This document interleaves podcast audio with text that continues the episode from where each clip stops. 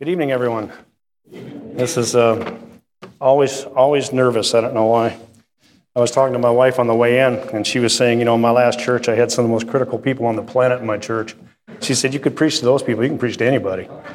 so I guess I'm not going to worry about it too much tonight. I do have uh, I do have some things I want to share with you. Number one, I have a couple things on my heart I want to share since I have the opportunity. First of all, I want to thank Brother Padillo. You know, I was thinking this afternoon, I was sitting there thinking, you know what, I don't know if I've ever seen him miss church on, for anything other than just being deathly ill. He's always here, he's always in tune, he's always here early prepared. Praise the Lord for people like that, amen? Uh, I just appreciate him. Also, want a little bit of a Christian commercial. Um, I do run the addictions program here at the church. If you're not familiar with that, it's called the FIT program. Um, guys, if you're here tonight, raise your hand. All the fit guys, raise your hand. Look around the auditorium. Now, these guys, um, are a lot of the guys behind the scenes. When you see the tent going up, when you see the lawns being mowed, when you see the, the uh, school being set up, things like that, the fit guys are always there. And, uh, and, and they, they love helping out, and, and they love you guys. And I appreciate you loving on them. And for especially for those of you that donate to the ministry, I appreciate that very much. I don't know who it is. Uh, Brother Lynch does not tell me who donates, and I just appreciate that. Left hand out is not supposed to know what the right hand is doing, so we're good with that. But also appreciate those of you that bring uh, meals on Tuesday nights to the guys. They really appreciate that. So I just thought I'd give a little bit of a, a little bit of a promotion for uh, to promote the ministry there. I've got some really really good guys down there right now. Good spirit. Uh, they love the Lord. They want to move on in their lives and do right. And, and uh, well, I tell you what, seeing God change people's lives is a real blessing. Amen. All right, tonight we've been talking about. Has he got me up yet? Yeah. We've been talking a lot, Pastor's been talking a lot about doctrines and so forth. We talked about the doctrine of the rapture of the church. Uh, talked a lot about that. We've been through the players on that time frame, who's going to be part of the event, and we've looked at the time frame in which that'll take place. I had an interesting question asked to me this tonight before church. Someone asked me, if somebody takes the mark of the beast, will there be, can they still get saved? You know, you can chew on that for a few. Let me just throw something out there real quick, and it's just because he asked me that question, it's been on my heart. The Bible teaches that of this side of the rapture of the church, the rapture church hasn't happened yet. This side of the rapture of the church, if you, you need to make your decision. Because after the rapture of the church, if you've made a decision to reject Christ, you don't get a second chance. Uh, Tim LaHaye is not right about that. Those guys that wrote those books, what's the name of those books? Left Behind, Left Behind series. Uh, that, that's very misleading. Scripture teaches that there's no, no second choices. So now's the time to make that choice. And of course, there's only one right choice, amen? And choose Christ. Well, we've talked about the rapture of the church and that time frame. We've investigated on a detailed level the players of the Great Tribulation. And, uh, see, and we've looked a lot about what's, what's going to be happening on the earth uh, once the restraining mystery of the Holy Spirit has been lifted and God sets the stage for the chastisement of the nation of Israel, and that's what the whole tribulation is all about, because of their rejection of the Lord Jesus Christ. And we've learned a lot about uh, what's going on and what's going to happen during and after the tribulation here. But tonight I want to look a little more at what's going on in heaven at the same time. There's two very important and very significant events that will take place during, the, during what, is, uh, what is referred to as the seventh, 70th year of Daniel, or the, uh, the time of Jacob's trouble, Jeremiah chapter 30, verse 7, the Great Tribulation. There's two things that are going to be happening in heaven during that time frame. And these two events, of course, are, will be a church event. The church will be, ta- you and I will, if you're, if you're saved tonight, you'll be taking part in those events. The Bema seat, and then next week we're going to look at the marriage supper, excuse me, the marriage of the Lamb. And if we have time, we'll look at the marriage supper. But uh, let's look tonight at the judgment seat of Christ called the Bema seat. Before we do that, let's go to our Lord and ask Him to help. Father in heaven, I come before your throne once again, Lord, and just offer myself as a vessel unto honor. I pray, Father, that you stir up the gift within me. Use me as a vessel tonight, Father. I pray you would just uh, bless the word of God. May it reach the hearts of men. Father, may you move us and shake us and, and guide us and direct us in all that we need to be more and more like the Lord Jesus Christ. Thank you, Father, for the word of God and for the truth that we find in there and for the things that, uh, that we see that are just absolutely amazing, Father. We just thank you so much for them. We'd ask now that you just, God, go ahead now. May the Holy Spirit of God take over and do the teaching and preaching. And we thank you in Christ's name. Amen. Amen. I'm going to get a drink of, drink of Coke. it just happened to be laying there, right? 2 Corinthians chapter 5, verse 10, we read this For we must all appear before the judgment seat of Christ. Paul, in that passage, 2 Corinthians chapter 5, he's speaking about the new glorified body and uh, his personal desire to be with the Lord. And he says in 2 Corinthians 5 1, I'm just going to read that, that won't be on the screen. For we know that if this earthly body, excuse me, this earthly house of this tabernacle be dissolved, we have a building of God, a house not made with hands, eternal in heavens. Uh, I don't know about you, but I'm looking forward to that glorified body. Um, this, old, this old body here, after 45 years of tile, is getting a little worn out. So I'm looking forward to that, and I bet you are too. Romans chapter 14 and verse 10 says this Well, why dost thou judge thy brother, or dost thou set it not thy brother? For we shall all stand before the judgment seat of Christ. Now, just to fit, guys, what's the operative word in those verses? All. Amen? Nobody's going to be left out of this if you're part of the church, okay? One of these days you're going to be here. So you might want to know a little more about it. Amen? So we're going to go to 2 Corinthians 3, chapter 3, and verse 9 through 15. And it says this For we are laborers together with God. Ye are God's husbandry, ye are God's building. According to the grace of God, which is given unto me as a wise master builder, I've laid the foundation, and another buildeth thereon. But let every man take heed how he buildeth thereon. For no other foundation can no man lay than is laid, which is Jesus Christ. Now, if any man build upon this foundation gold, silver, precious stones, wood, hay, stubble, every man's work shall be manifest. For the day shall declare it, because it shall be revealed by fire. And the fire shall try every man's work of what sort it is. If a man's work abide, he, uh, which he hath built thereupon, he shall receive a reward. And if any man's work shall be burned, he shall suffer loss, but he himself shall be saved, so as by fire.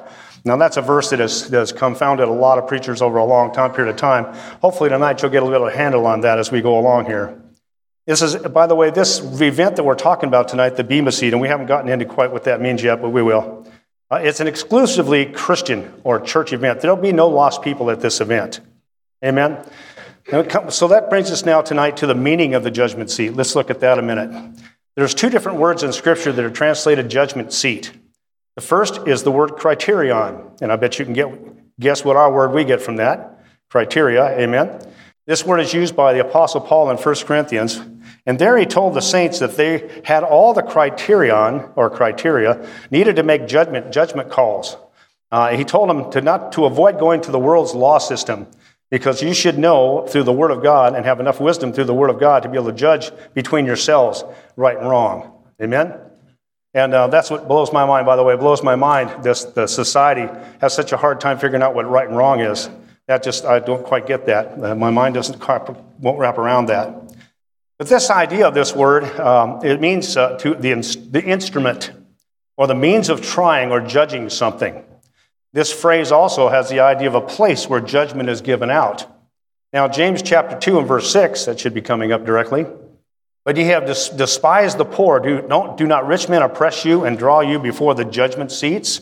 And of course, James is talking about going before the world, and they, they judge us from judgment seats. And we'll get to that just a second. As I say, you'll tie all this together in a minute. 1 Corinthians chapter 6 and verse 2 says, Do ye not know that the saints shall judge the world? And if the world shall be judged by you, are, are ye unworthy to judge the smallest matters? Again, Paul is scolding the church for taking each other to the courts of, this, of, the, of the world, when we, in fact, ought to be able to go to the Word of God through the wisdom of the Word of God and judge what's right and wrong. And, folks, the bottom line is you should be willing to compromise. You should be willing to come to center on the Word of God. My wife and I have built a marriage on that. You know, because we are total opposites and we disagree a lot. But we found out that if we just go to where the Bible says, I need, I need to move that far over, right? Because, you know, she's usually, she's usually over here and I'm way over here, right? So I just know that the Bible's where to come to, amen? But that's really the truth of the matter. In the church, we have, if we have an, any kind of an issue in the church, we ought to be willing to go to the Word of God and let it make the decision. Let it make the compromise. And then whoever's, whoever's in the wrong needs to move over that far, amen? And Paul's telling these Corinthians, quit taking your, your affairs to the world. The world doesn't have any, any discernment, they don't have any, any way to, dis, to discern what needs to be done. But Paul's saying here, you, you, have the, you, you should be able to judge the smallest of matters. Thus, it's where the judgment is metered out. This is the idea here. This word has the idea where the judgment is metered out. The second word for judgment seat is bema, and that word means a raised platform, an official seat of the judge. It's a structure, kind of like a throne. And uh, in the Greek word, uh, we get the idea of the word bench. Uh, you can, you can, you can uh, visualize Perry. How many can remember Perry Mason and Mr. Burger, right? The bench is where Perry Mason took, took Mr. Burger up and roasted him, right? Roasted the burger. Never mind. We'll get that in a minute. anyway, that's where we get the idea is the bench, and we call it sometimes it's called the bench. Now, this is where the, the uh, judge would meter out, if you will, the judgment that was, that was appropriate. In the Grecian games, and of course, Paul was in Corinth for quite a while, 18 months, and he was quite familiar with the Grecian games, and he makes reference to, reference to them quite a few times in his writings. Uh, he was familiar with that raised platform where the umpire uh, or a judge would, would hand out the rewards and officiate the games. Uh, it was called the bema, and it was never a place of judicial judgment. Now, understand this, don't miss this tonight. The bema seat is not a place of judicial judgment. Can you tell me why? Well, let me tell you, let me ask it a different way. What would be present at the bema seat if it was a judicial judgment? Sin, yeah, sin would be there. But see, there won't be sin here because you, if you're saved tonight, you've been forgiven of your sin. Totally, 100%. Your, your slate's been cleaned and the righteousness of Christ has been imputed to your slate. So when you reach this judgment seat, your sin won't be the question. It won't be what, what you're going to be judged for. So, um, so, but rather there'll be, and rather than uh, things uh, like of wrath associated with this word bema, the ideas that are associated with this word is dignity, and honor and reward and associated with this one, with this judgment. There are going to be some are going to go up and stand before the Lord Jesus Christ. There's some that are going to go up and be prostrate before the Lord Jesus Christ. I believe all of us are going to be prostrate. That's my personal opinion. I believe once we recognize the grace it took for God, a very God, to humble himself to become a part of his own creation, and then humble himself even to be let the, his creation destroy him, I think once that hits us for all, for all it's worth, I think we're going to go straight to our face before the Lord. I don't think there's any question of that. But you know what? The Bema some people are going to walk away. Well, they're going to walk away happy. They're going to walk away with those words, Well done, thou good and faithful servant, after they've given back the crowns that they've been given uh, back to the Lord Jesus Christ. But I, fear, I, I dare say there's going to be some people standing there, they're going to be empty handed. And to me, that's very sad. With all that we've talked about, of course, not everybody in here has been in my, in my Sunday school class, but we've been studying through Ephesians and studying through all the promises that God has given us, the inheritance and all that, the amazing things that God has done for us, and yet some of us are going to stand there empty handed before Lord Jesus Christ. And, and, and just, oh, you're going to have to, all you're going to do is cry. You're going to be, there's going to be sorrow at that point because you're going to realize what you could have done. And that's, that's a sad thing to me.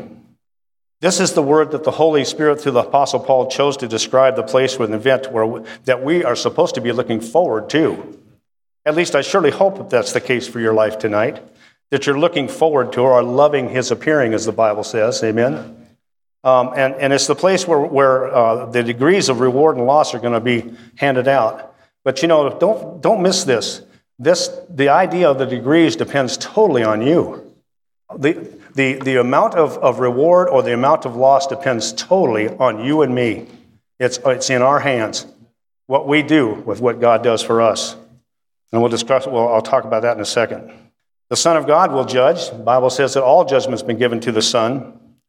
And He's going to judge if our gifts, we've been talking about the gifts at the ranch, going through all the different gifts. We haven't quite gone through the whole study yet, but uh, we recognize that there's different things in, that God has given man. He's given him talents. Some people stood up here a few minutes ago, and they're talented people, very talented, right?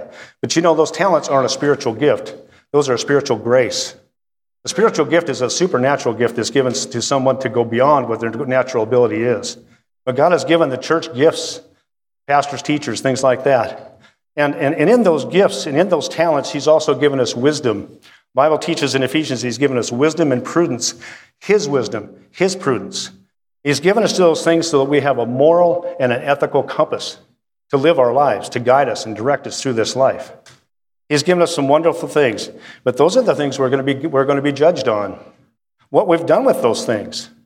The wonderful grace of God that He's given you, the mercy He's given you, the nature of God that indwells you by the Holy Spirit, that gives you the actual God's ability to love somebody else beyond what your ability to love somebody else is. You know, there's people out there that we just can't love, they're just not lovely. They're just not those kind of people. But God gives us the ability to go way beyond ourselves and love those people and care for those people. Amen? That's God's, God's love through us. He's given us all those things, but He's going to judge us on what we've done with that. What we've done with the talents that we have. You might have a talent tonight for, for finances. You might just be a financial whiz. What have you done with it? To, to, to, serve, to serve God and to, and to uh, further His purpose. You might have the gift of, of helps. The gift of just always being there for folks and just always being a blessing to them. What have you done with that? Uh, you know, whatever your gifts or whatever your talents are, you might want to consider that one of these days you're going to stand before a holy God and you're going to give an account for what you did with what He gave you. Now, if, there, if, the, if those things that you did were wood, hay, and stubble, in other words, all the talents that you had, all the efforts that you had, all, all the blessings that God gave you, you used them to acquire the trinkets of this world, stuff that's going to burn at the recreation, amen? They're just going to burn up. Everything. Everything that's not, of, not good, every, the only thing that's going to last is what? The souls of men, amen? That's the gold, gold, silver, and precious stones. All, those are the only things that are going to last for eternity. That, that, that boat that you've been trying to get, and yeah, yeah you know, whatever it is for you, you know, if it's, if it's a boat, if it's a house, if it's a car, it doesn't matter. If your priorities are in that, your priorities are in the wrong place. Now, there is nothing wrong with having a beautiful boat. Amen? There's nothing wrong with having a nice house. Not a thing wrong with that. Nothing wrong with driving a new car. But what are you using it for? You know, my wife and I have found a couple of times in our lives when we needed a new car, our priorities were actually wrapped up in something else when the new car came. It was uh, wrapped up in taking teenagers to these teen route, teen, teen uh, uh, things over at, at, West Coast and, uh, and over here at Trevers Church. Uh, we needed something to take the kids to those, those what, what, uh, conference. conference. Yeah, I couldn't think of the word. Conferences, yeah. And, and, those are great, by the way. If you've never been to one, you need to go to one of those. The 4,000 teenagers singing the praises of God, if that'll make you fired up, your wood's wet. But, you know, God would bring in, twice he brought into our lives a brand new van so we could take kids to the, to the, to the conferences and stuff and to run people to church and, and all that. That's, that's what I'm talking about. Now, whatever you have, use it to serve God. Amen? To me, uh, uh, this makes perfect sense, though. This whole idea of, of, uh, of, uh, of, the, of the Bema seat makes perfect sense to me. Uh, in, in, in, light of all the promises that, uh, that we've been, been given and the fact that sin's not going to be part of the, of the judgment. However, and that's you guys know what happens when however comes into the program here. 1 Corinthians chapter 3 and verse 15 says, If any man's work, work shall be burned, now I want you to don't miss this, he shall suffer loss. But he himself shall be saved so as by fire. There's that verse that people struggle over. And now you know what the context is. Amen. 1 Peter 4.18 says, And if the, righteous, if, if the righteous scarcely be saved, where shall the ungodly and the sinner appeal, appear? I believe at the Bema seat there's going to be reward and there's going to be loss. And I think it's going to be great loss. I think it's going to be a profound loss. Standing before a holy God and recognizing what we could have done, all that time that we wasted, and all that, all that stuff that we had that we could have used for, God, for further God's purpose on this earth, all those people that we blew off and didn't witness to because we were too busy or we didn't feel like we were, were uh, theologically, uh, uh, had enough theological prowess to be able to handle their questions or whatever. I have a man stuck in my mind that I'm going to have for the rest of my life. That I did a tile job for this guy one, one time. I was doing a five foot tub for him. And the first day he came in, he was talking to me, he was real nice, and we got to, and the Holy Spirit told me, You need to witness this guy. I thought, well, I'll, come do it the second day because I don't have as much work the second day and I've got a little more time. Guy died overnight. And his mind, his, his face is, is etched in my mind for the rest of my days. Amen. That's a lost opportunity. And I, I know I'm going to pay a price for that. Amen. And um, all I'm saying is we need to pay attention because there's, there's going to be some suffering loss if we're not careful. Now, sin may not be the subject of the judgment, but there's still going to be an aspect of judgment and reward or and, joy and sorrow there. Some will find a this a joyous event, others won't. Oh, that they'll be, uh, they'll be saved. The Bible says here they're saved, so as by fire, snatched out of the flames of hell, but they're going to have few rewards coming at the Bema. There are going to be some people are going to go off with a wheel wheelbarrow full of crowns. Amen. Praise the Lord for those kinds of people. Amen. You know, the, the, the old adage was that uh, 10% of the work of the, of the, uh, the church does, does 100% of the work, or 90% of the work, or something like that. You know what? I am so thankful, and this is just another little Christian commercial. I am really so thankful for being part of this church. Because that's not the case here. I'm amazed at this church. I really, I've been in quite a few churches, and I know what I'm saying. I'm amazed at this church, at the, at the willingness of you folks to get in there and, and pitch together and work together. What a, what a, what a fantastic thing. And you realize what, uh, I, and I, am sorry I keep doing these rabbit trails. I'm probably going to go all night. Uh, but uh, I got lots of time. I see the clock. um, you know, this, uh, I, uh, this heart attack with Brother Lynn, uh, and this, this uh, coronavirus thing and all these very negative things that have happened to our church, you know what that's done? I bet you I can go through this crowd and ask anybody what's on their mind. And I bet I can name what's on their mind in about three guesses. What that's done is that's unified our thinking. You realize how powerful that is? That's extremely powerful when the whole church gets on the same page for something and prays about the same thing and works toward the same goal. That's a powerful thing. Saw, we, we saw this in my first church when my first son had a major surgery at three months old. And that whole church was praying for that kid and, and, and had, you know, it was all unified. And we saw, we saw uh, uh, visitors every Sunday morning, people getting saved. And it was, the church was powerful at that point. Let's don't let this slide. You know, God's not, He's not, He's not uh, blindsided by any of this stuff. He's put this here. You read through the, through the book of Acts, and you'll find that the church was most powerful when it was persecuted. You read through the first book of Thessalonians and see what happened to the Thessalonians, and they were being persecuted. And they literally turned their region upside down. Some little bitty church in a little bitty town called Thessalonica, and they flipped that, that whole region upside down with their doctrine. Why? Because when you get persecuted, you get on board, you get on board, you get busy. Amen? Let's, let's, let's don't let the, the, the lethargicness and the apathy of, of uh, wealth and, and good economy and stuff slow us down and make us, make us forget what we need to be doing. Amen? Because one of these days we're going to stand before Holy God and give an account for that. So let's, uh, let's move on here. So, like I said, the, there's going to be some joy and there's going to be some sorrows. Some are going to find us a joyous event, others won't. Well, let's look at tonight now a little bit at the time of the Bema. Time of the Bema. When will it, will it take place? Well, there's several considerations that support the teaching that the Bema seat will take place immediately following the translation of the church or the rapture of the, of the saints.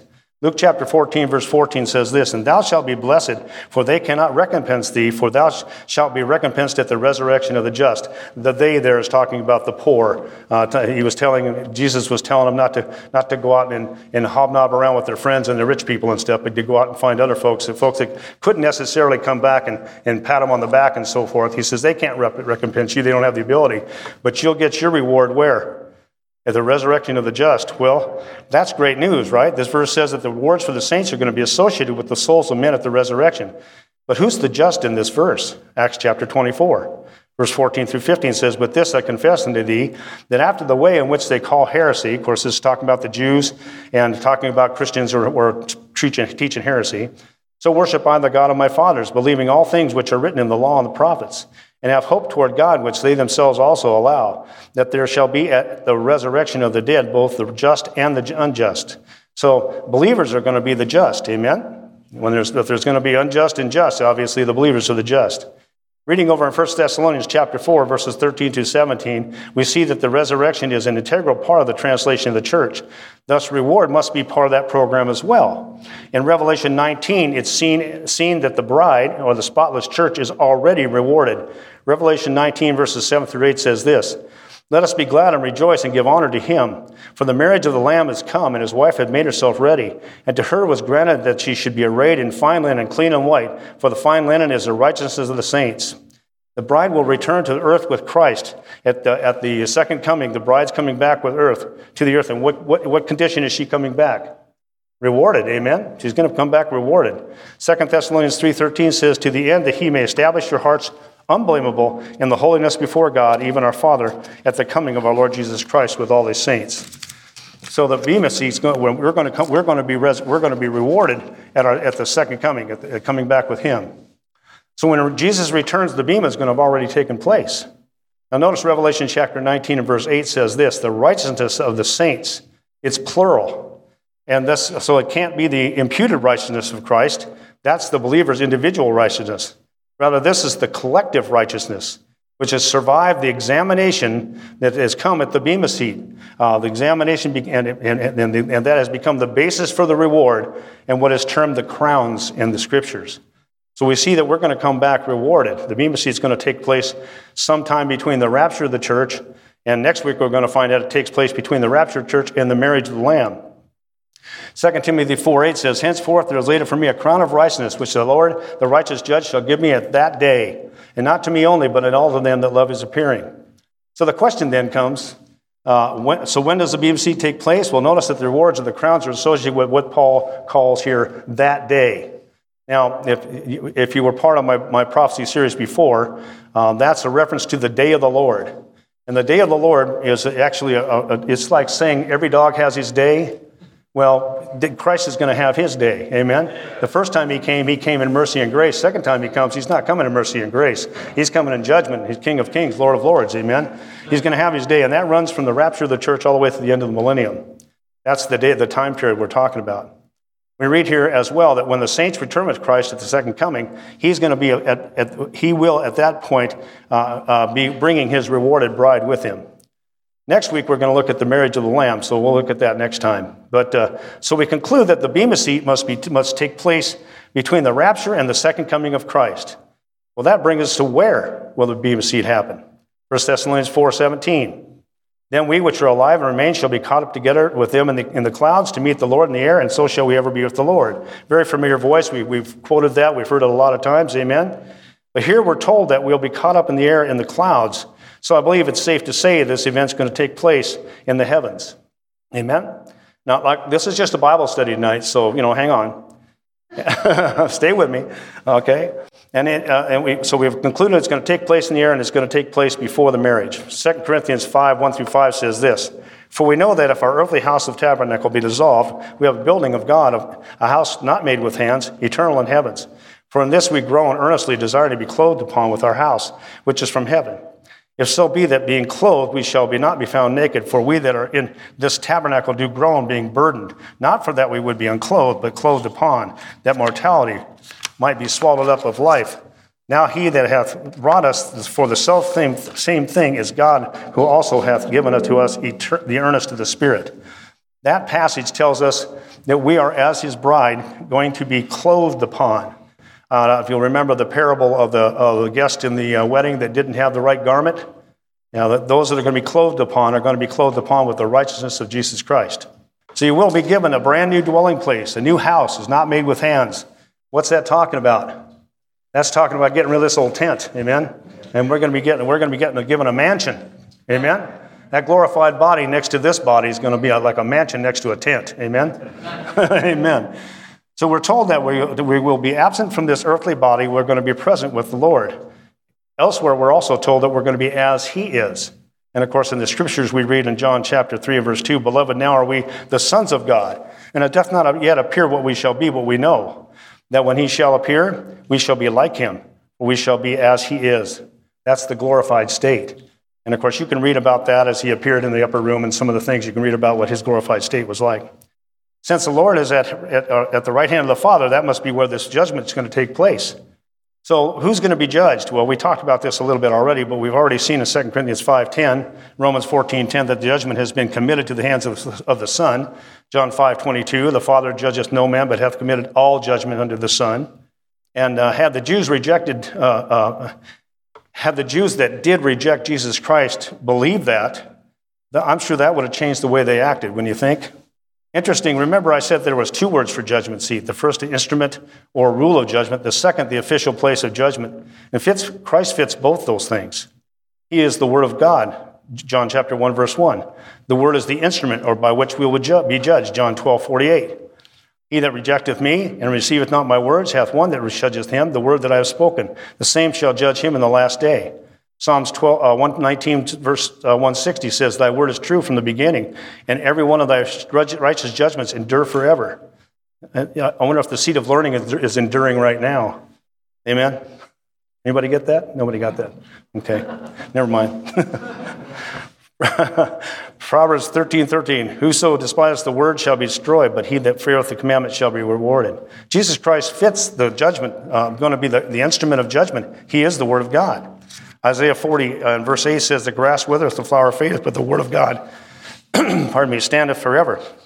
Secondly, Christ is the official judge in the, in the designated place of judgment. Revelation 4:11 says, "Thou art worthy, O Lord, to receive glory and honor and power, for Thou hast created all things, and for Thy pleasure are they were are, and are they were are and were created."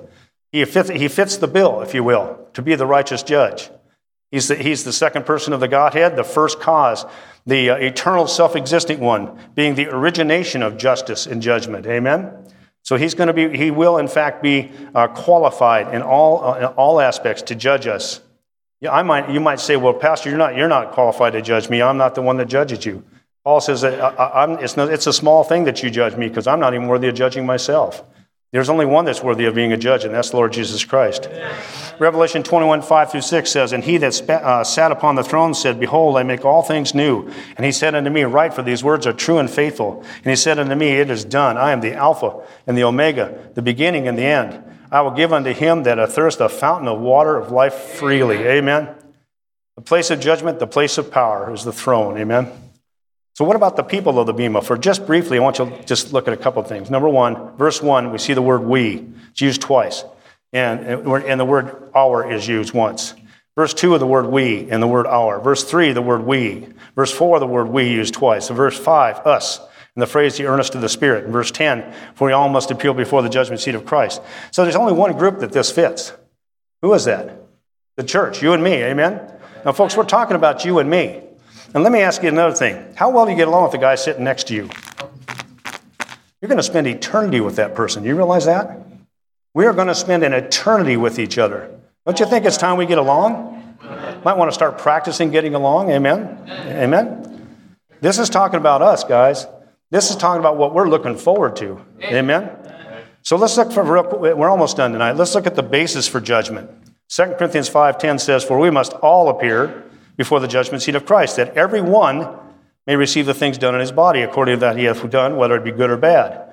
Now, once again, this excludes the idea of sin because there's no such thing as good sin. Amen? So, it, and uh, uh, it's exclusively bad. It's so bad that God says he'll never bring it up again. Hebrews chapter 10 and verse 17 says, And their sins and iniquities I'll remember, remember no more. Let me ask you a question Does God remember sin? Of course he does. He remembers everything. What's that talking about? Never going to be brought up again. Right. You know, maybe we ought to take a page out of God's book with some of those people that maybe we hold a grudge with. Amen. He said, I'll never bring your sin up again. I'll never bring it up before your face and make you make you face that again. Amen. Praise the Lord. I don't know about you, but I praise the Lord for that. I would, you know, yeah, I do. I praise the Lord for that. Amen. Contrary to what many churches teach, that one can lose their position of salvation, God chooses not to reapply the penalty for sin after the blood of his son has been applied to the sinner's account. Amen? It's just that simple. You know, the Bible's really simple. Um, all this hubbub and all these voices out there, all you got to do is go back to the book and read. All they got to do is read their Bible and read it in context, and it'll explain all this stuff. I could really, I could, I really get off on that right now, but I'll, I'll leave it alone. But the point is, God chooses not to reapply the blood. Why? Because what would that make Christ's sacrifice? Insufficient. Amen? And the Bible says in Hebrews, you literally will be taking him down off the cross and trotting him under your feet. That's pretty strong language. Amen? In order to understand this, we need to understand the word Paul uses here is translated good or bad. It's not the word for moral or ethical evil. It's the word used for something worthless or good for nothing. Now, that really makes me squirm a little bit, doesn't it make you? It fits perfectly in the idea of rewards and, and holding back of rewards. It's the judgment or evaluation of our faithfulness to the service of God. I don't know about you, but I, have always tried to be faithful, but I know I've dropped the ball. And I know there's times when, uh, when I, uh, you know, I really didn't want to go to church. And wife would wake me up and says, "You got to go. You're the pastor." oh, okay. But you know, there's times when, when I just, you know, I just don't want, I don't want, I don't want to do what I know I need to do, and I don't want to do what I know I can do. Amen. I just, uh, I, I, get in that flesh and I start evaluating the whole thing. And uh, we need to recognize that one of these days we're going to stand there and give an account for our faithfulness. And faithfulness doesn't just, just and we're not t- talking about just tangible things you can get your hands on, not just talking about, you know, our cup, uh, vacuuming the carpet and things like that. That's faithfulness too but faithfulness in your mind and your thinking processes. The Bible says to cast down every imagination that exalts itself against the knowledge of God. Now, you want to want to chew on that a little bit. The knowledge of God. Anything that exalts itself against this book, this is the knowledge of God. And there are many things that we think in our mind, and we get, we get stuck in our head that we justify before a holy God, which is not, it, it isn't what God's word teaches. Amen? If you really want God's blessing in your life, you need to be faithful to keep your mind under control and, and follow what the book says. It's really, it's not that easy. I realize it's a fight in this world, but it's worth it. It's worth every, every minute of it. So it's going to be this judgment seat, this bema seat is going to be the judgment and our evaluation of our faithfulness to this and our service to the Lord. So, one good question that you might want to ask yourself tonight am Am I truly loving his appearing? Do I really want to see him come back? Or was it, am I hoping he's going to hold off for a little while while I do this or do that? Or go here or go there? Or marry this or marry who? Or Marry this? Yeah, you know what I'm saying. You, you guys know what I'm saying, right? you know, we really need to ask ourselves do we really care about God's return? Uh, we should be loving his return. That means we should be looking forward to it. Not to the point where we dress up in white robes and go sit on top of a hilltop and sell everything, go sit up on top of a hilltop like some of the Thessalonians were doing. That's not what I'm talking about. I'm just talking about getting up in the morning, giving him a praise for another day to serve him. I'm talking about getting up in the morning and just saying, Lord, whatever you can use me, however you can use me, I just want to be a vessel unto honor. Just use me in any way you can, and I'm willing and open to whatever you, whatever you shoot my direction. Amen? That's being faithful. I'm looking forward to hearing those words, well done. I don't know about you. Does the idea of the Bema seat excite you tonight? Does it inspire you? Or does it make you kind of cringe and make you a little uneasy? That's something you'll have to answer yourself. Pastor?